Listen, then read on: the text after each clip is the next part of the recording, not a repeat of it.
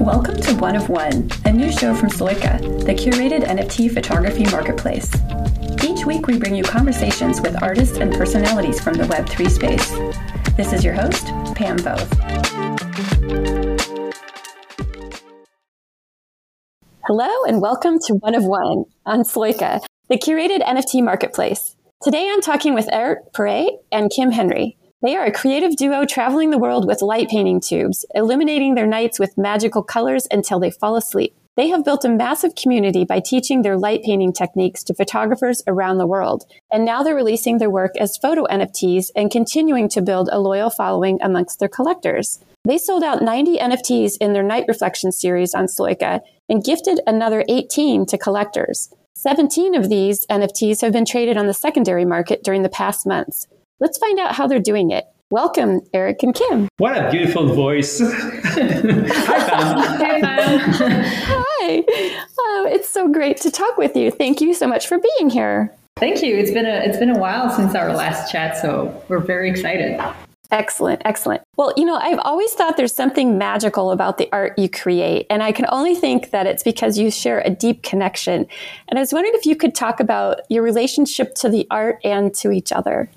Yeah, I think I think that we're very lucky. We both know that we're lucky to share this creative collaboration. Um, what can I say? I, I feel like we both have different field of expertise, and that brings a complementary uh, perspective to the work we create. So, but we both share a desire to work with rigor and playfulness exploration. We both like to like push our boundaries, try to like I guess get comfortable with discomfort. So we're passionate about just the idea of creating in nature. So I, I think that's a that's something very strong that uh, lead our path. She keeps saying beautiful wor- words, but she's very annoying. But I like her this way. yeah, that's also one thing. Like we we have a complementary way of seeing the work as well. I'm I'm usually more on the poetic and almost like mystical part of the experience, and Eric's Eric always bring it, brings it back to the technical uh, aspect of it also because we teach so it, like being precise on the technical part is very important but so yeah we, we kind of go from one hat to the other pretty easily which is great it sounds like a really good working relationship and i know kim you do you do a lot of the writing about the work too don't you isn't that a part that you also bring to it exactly because i feel like we have a, also a very different experience while we create i I stand alone in stillness in nature, and I, I, get a lot of time to like get immersed in the environment and contemplate. So that kind of inspire all the writing. Um, while Eric is running, moving a lot, uh, doing multitasking during the whole night. So we have a very, once again, a very different experience in the creative process, which is which is something we like, and we would not exchange our position, I think, with one another. no, I feel good when I'm running around. Uh, I think I, I, need that. It's a good, it's a big reason why uh, I still do that. Just running again and again from the camera to Kim to do the light painting. well, I know you've shared this story with me before, but can you tell me how it all started? Yeah, I was eight or nine, I think. I was at the dentist waiting for my turn and I remember the scene, it's still so clear in my head. I took some magazines. It's not something I really had access to at home, I think. And the images, the way the the design was done, the uh, the font, the images, I was fascinating, fascinated by that. And this grew up to a point where I started to do infographic projects uh, with my first computer when I was 12. And I wanted to study in, in that field. But when I had to take the decision to decide what I wanted to do in my life, I was too young. I was just 15. And for me, it was too young to leave the small village where I was from and the because to do infographic, uh, I had to leave uh, like an hour away from where I was living,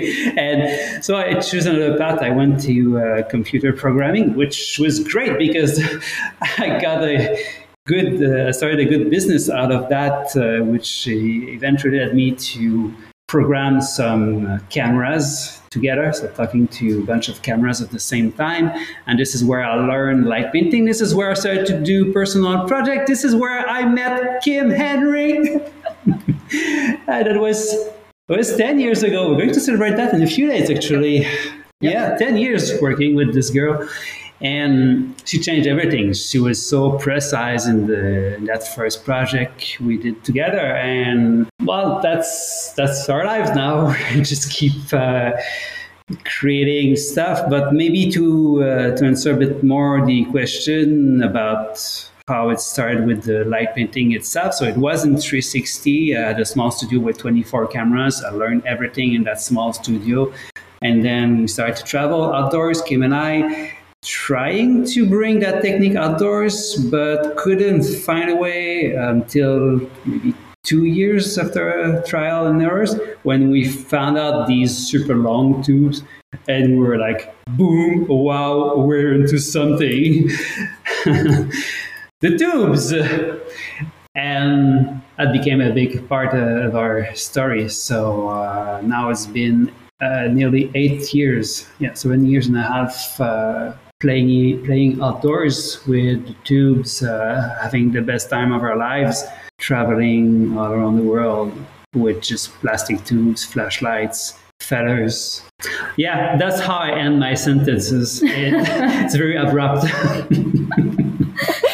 help me, Kim, help me. from a dentist chair when you were eight to now flying around the world with tubes and feathers flashlights. It's a it's a great story. It's a great story. It, were you always inspired by dance? Like both of you. That's a question for both of you because I know Kim, you're the dancer in the images. But Eric, I'm curious about also how dance inspires you because I've seen a lot of your other work too, and it seems like you like to photograph dance quite a bit. And where, how did that all come about? The truth is that I don't know how to direct, and I'm not really interested in directing. And working with dancers is fun because they know what to do. And I like the way they they play with their bodies. It's just making sense for me. I've never been into uh, modeling. There's a reason for modeling, but I'm more into dance. I work also with circus artists, um, but uh, so I need I need strong people because they have to hold the pose for one to sometimes 13 seconds. So it helps to work with dancers, circus artists, yogis, because they can hold that pose. Working with actors is a bit more difficult. I tried. I tried, but it doesn't always work. yeah, I can understand.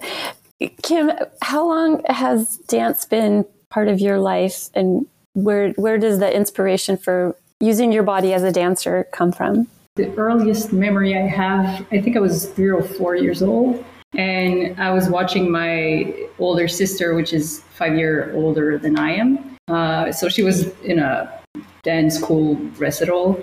And so I was too young to actually get into a dance class because I was three, I think. And I remember like watching her dance and being like, I can do that. This is what I want to do, you know? But um, I think mainly because I had a very close relationship to music.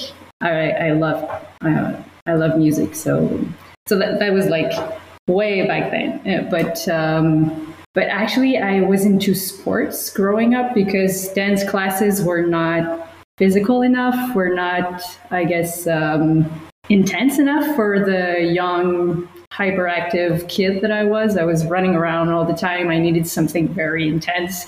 So um, my mom got me into gymnastics, which I did for probably 10 years of competitive gymnastics, which I loved.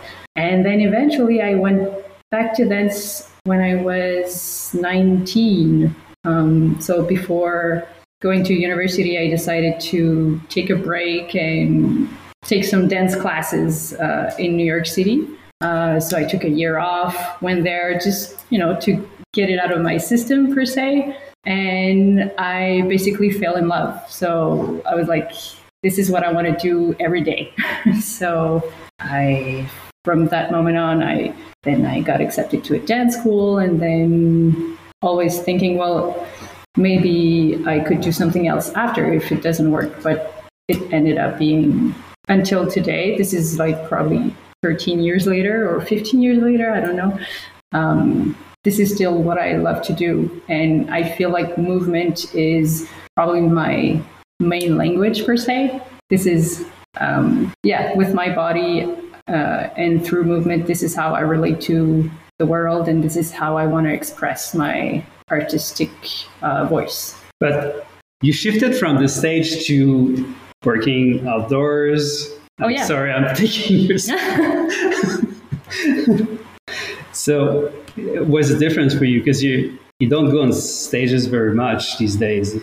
Exactly. Well, I very early on in my career, I was attracted to what we call like in situ, um, like performance, outdoor performances. So I'll, I, I kind of touched that early on and, and kind of liking it. And now with what we do, it's like I really approach it the same way. It's really like uh, perf- outdoor performance in a very intimate setting, meaning that actually there are no audience. Eric is basically, I don't even want to say that Eric is is part of the audience because he is actually part of the performance. So it's as if we are always dancing, the two of us in nature, um, in front of no one, which is a very powerful and vulnerable experience. And basically, the the images or the videos that we create are the only uh, proof of those ephemeral performance, which is something I, I really like. I think it's very um, what is the word? Dancing for the moon and the stars.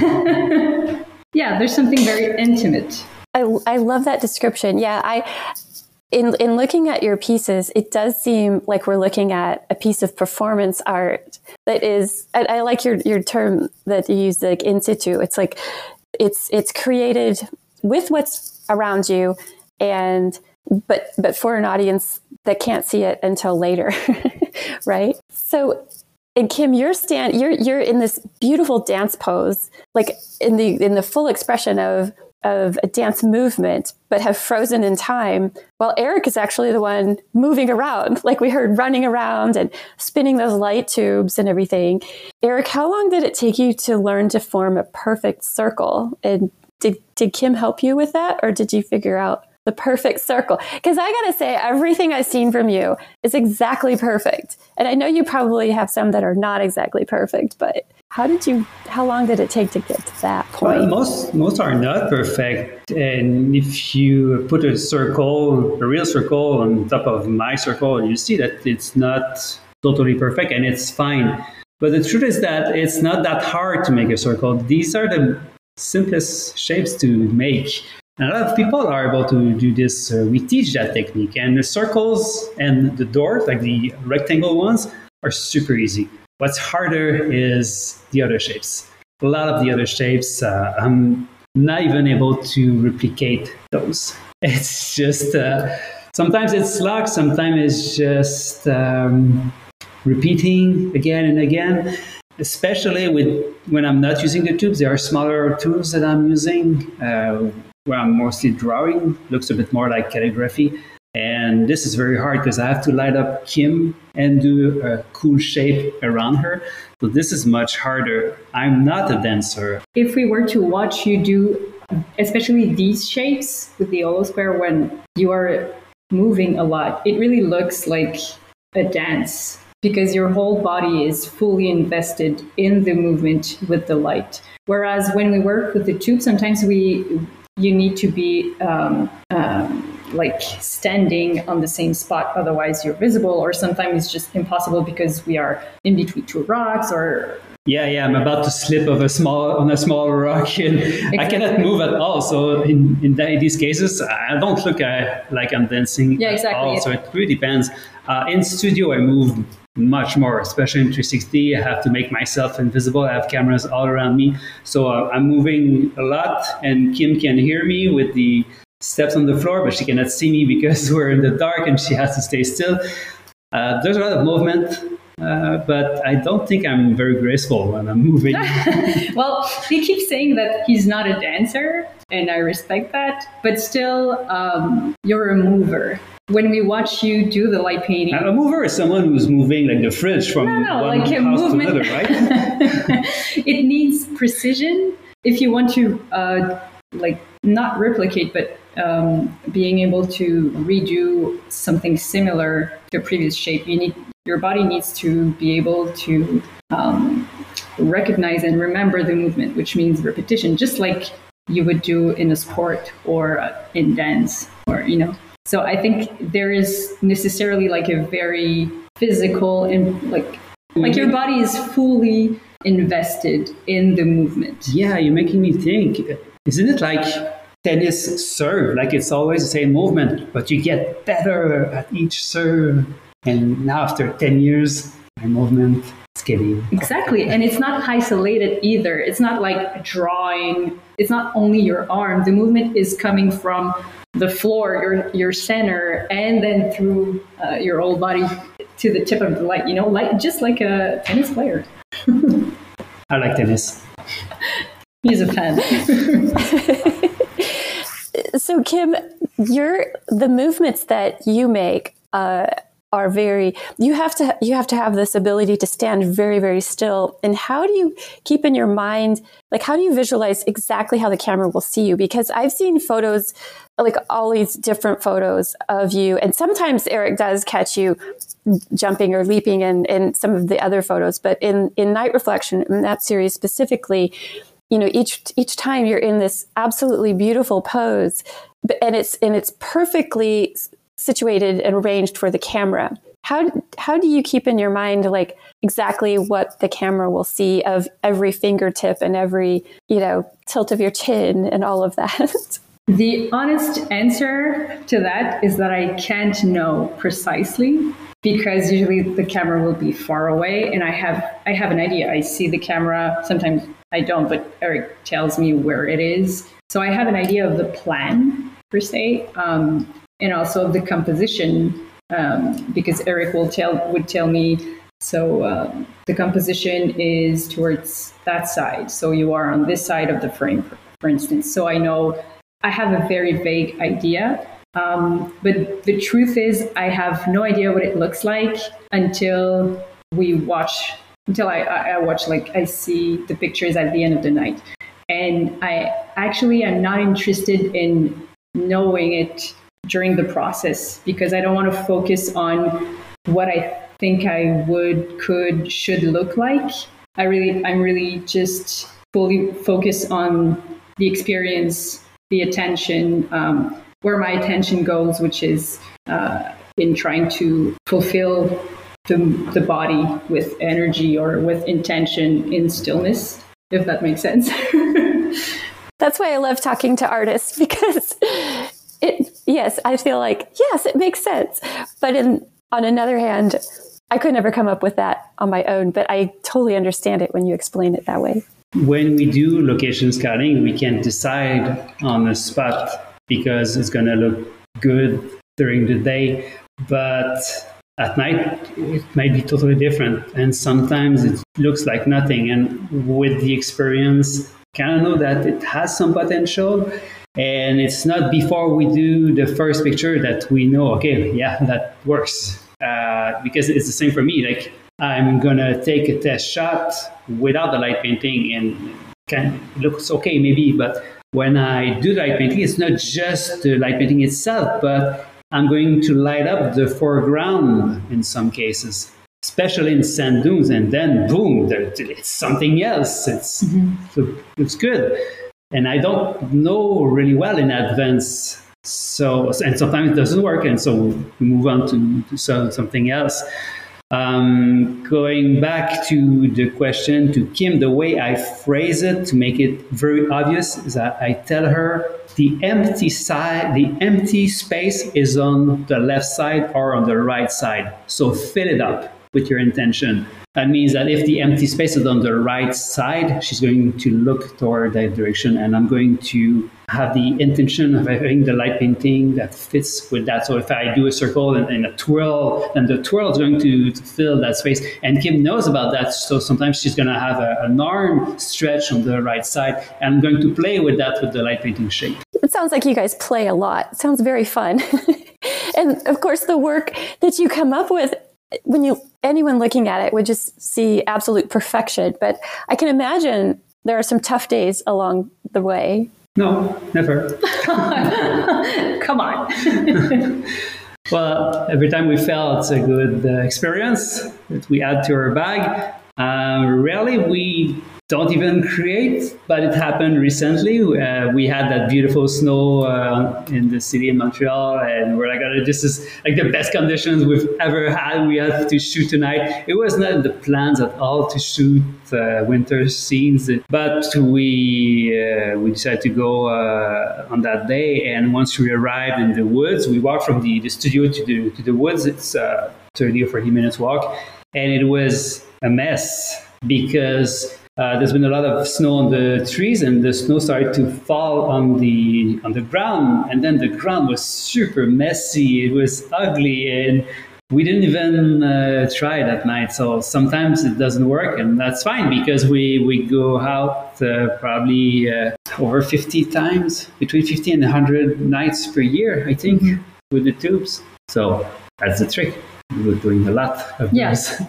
we, we go out a lot. So it means that we know that there are going to be a lot of mm, bad days. Yeah, bad days. But we always, I feel like we always try to see the positive even within like the bad days. So it's always it's always a good occasion. At least we're outdoors. At least we did a good hike. At least we learned something. Why didn't Why didn't it work? So and, and we have something about the vengeance also. If if it doesn't work, we talk about the vengeance. Want yeah. to explain that point? Uh, yeah. Sometimes we'll have some. I get revenge or vengeance. It Re- means that revenge. Yeah, yeah. Revenge. yeah. So we'll eat something that feels good. so we eat we eat good things to celebrate, but if we need like to uh, bring ourselves up, we eat something that we like. that sounds like a perfect antidote to to things not going as as perfect as you would want. It's so I know in Web three now with with your NFT work, and you still have your community of people that are attending your workshops, and you're teaching them these beautiful techniques that you have. With the advent of Web three and NFTs and all of that, could could you tell us what what do you think are the best aspects of Web three for artists? Yeah, and there's so many things that photographers don't know yet because it's still new. I feel like it's very separated these days. Like those of us who embrace the technology over a year ago, and then a lot of people are not sure, don't have time. It's a new thing, and I felt that. I felt the same thing. It took me months before joining, but there are so many good reasons to be part of this new economy. So there's the there's the technology itself when you mint your art using a smart contract on the blockchain, you're not uploading to a centralized system. This means that there are no moderators in Web, like in Web2 companies that can dictate what you're allowed to post or not. And also the possibility to have your art displayed in virtual galleries with proof of authenticity and proof of ownership so this might be new for a few folks, but the way it works with, with virtual galleries that the, um, the, the collectors, the owners of the NFTs are going to show that in their own virtual gallery. And when you see that, when you see the item, you see your name, it's on the blockchain, it's, it's kind of registered. Okay, so it's a proof that you created it, and it's a proof for the owner that he collected that piece from you. And that brings me to the direct relationship that can be established between an artist and a collector. I don't feel that the tools are there yet, but the concept is great. You can imagine a future where you can send a message to all of your collectors instead of relying on a mailing list or a telegram chat. This means that only the current owners of your art would receive the news. And oh yeah, maybe one last point: the royalties uh, on each transaction on secondary market, the artist is very likely to receive royalties. Uh, this is a major change compared to traditional art where only the first sale would bring revenues to the artist. And we've been through that many times because of the secondary sales we had on OpenSea. After the initial sales on Sloika, we received 10% on each sales. It's cool.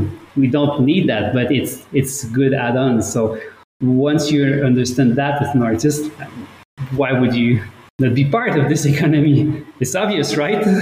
That is a really amazing aspect of it, isn't it?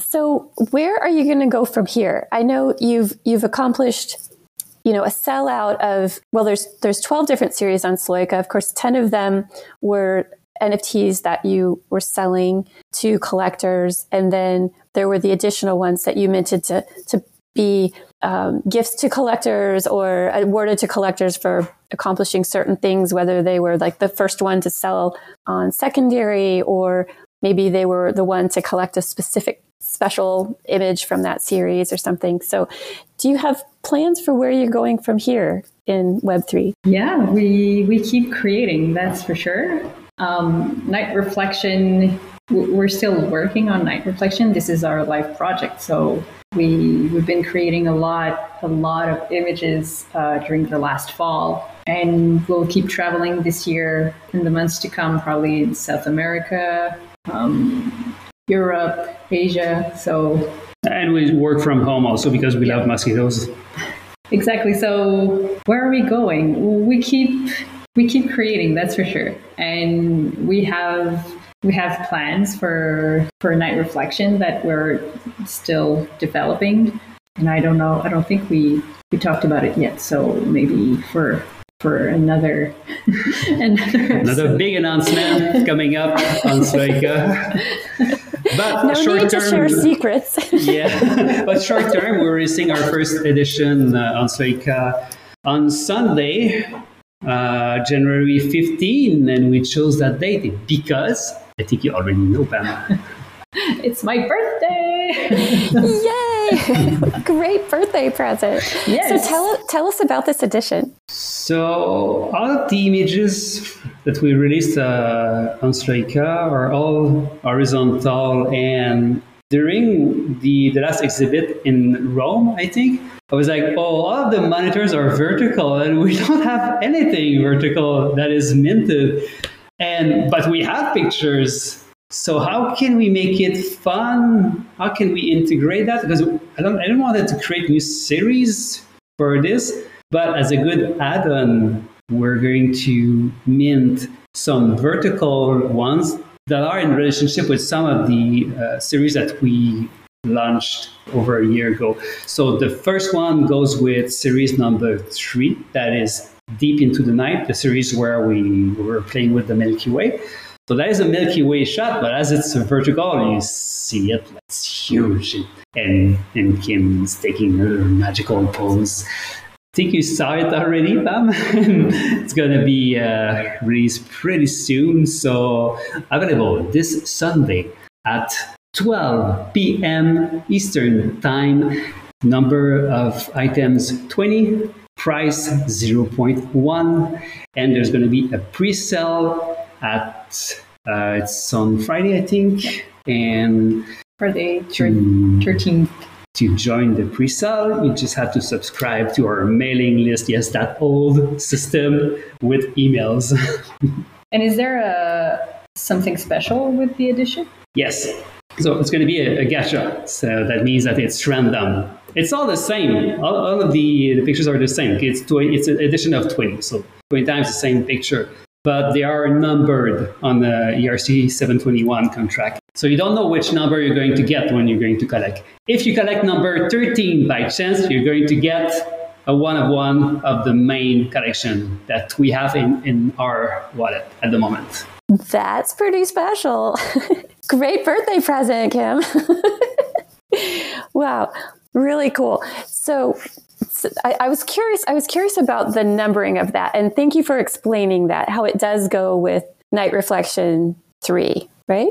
Because that's the one that had all the beautiful Milky Way shots. And yeah, I was. Was there any any story about capturing this one particular image that you would like to share? this vertical? Kim is patient. That's the story of this one. Uh, it was a very long night. We started probably at 4 p.m. that night, uh, shooting with the sunset uh, with Kim dancing. And after a very long walk in the sand dunes, as always, finding the right spot. And she was dancing, was taking pictures wait for us to get prepared. And then the blue hour comes and we do light painting with the sparklers, create uh, images. She's playing with the sand.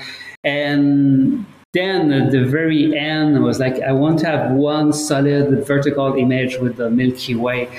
And it was so hard for me to get the composition right on this one because it's a bit complicated working in sand dunes to have the Milky Way properly aligned between two dunes with Kim on the right side and me at the right height. Because if I move away, I go down. If, and like, to have the right leveling with her, was nearly impossible. So it took me over an hour to just get this one. And the Milky Way was getting away. She was, it was getting crooked and a bit too much. So I didn't have more time. And, and Kim was super patient with me, as, as always. Very solid on each pose. So yeah, it's interesting because it's uh, it's one of those shots that we really worked hard to get. So it took an hour to get that that one shot, which is uh, which is different from our usual workflow, I would say. Mm-hmm. Yeah, because the alignment was nearly impossible. Exactly, but but Eric had this vision in mind, so that's why we kept. This is where like all those nights of practicing come into play and all the experience and uh, because it's we need to tap into like our endurance and it's not only like um, being physically, let's say, tired, but we've been at that point probably we were I don't even know six seven hours in, let's say, and we still had one hour walking back to the yeah. camp. So during camping, also like working. I mean, we were working in the sand dunes for hours and then sleeping on the, the tent. Uh, exactly. So I guess it's a it's a good uh, testimony of tenacity, patience. But at the same time, we feel like we're on vacation when we do this. Yeah, obviously, there's the whole like magical aspect of being the only ones in the desert mm-hmm. that night, uh, in the middle of the night, uh, in emptiness with no wind, only the stars. Sometimes so a fox, so curious very... fox coming to see what's happening over there. So yeah, it's a, I guess a mix of all that in this image. So it's a beautiful performance for nobody and for everybody all at the same time. Well, I, I really appreciate you guys joining me today um, and talking with me about your work. I'm so excited to see what happens with the launch of this edition and then what who, who gets the special number 13 to get a special one of one and all of those things. I wanted to also say for the listeners of this podcast, we have some special things for you too. And that is some special bonus content from Eric and Kim on the Sloika blog. So if you go to sloika.xyz slash blog, you'll see a few extra questions that they answered that I was asking them prior. So you maybe get to learn what kind of special food they get to eat when they have a good day or when they have not a good day. But you'll have to read the blog to to learn those things. So Kim and Eric, thank you so much for joining me today. Did you have anything else that you'd like to add before we wrap up? I don't know. What else than thank you? we really appreciate what you and the whole team at Sloika do. It's very valuable for the whole community. So yeah, with, without Sloika, there would be no night reflection the way it is currently. The way it's organized, it's big part because of Sloika.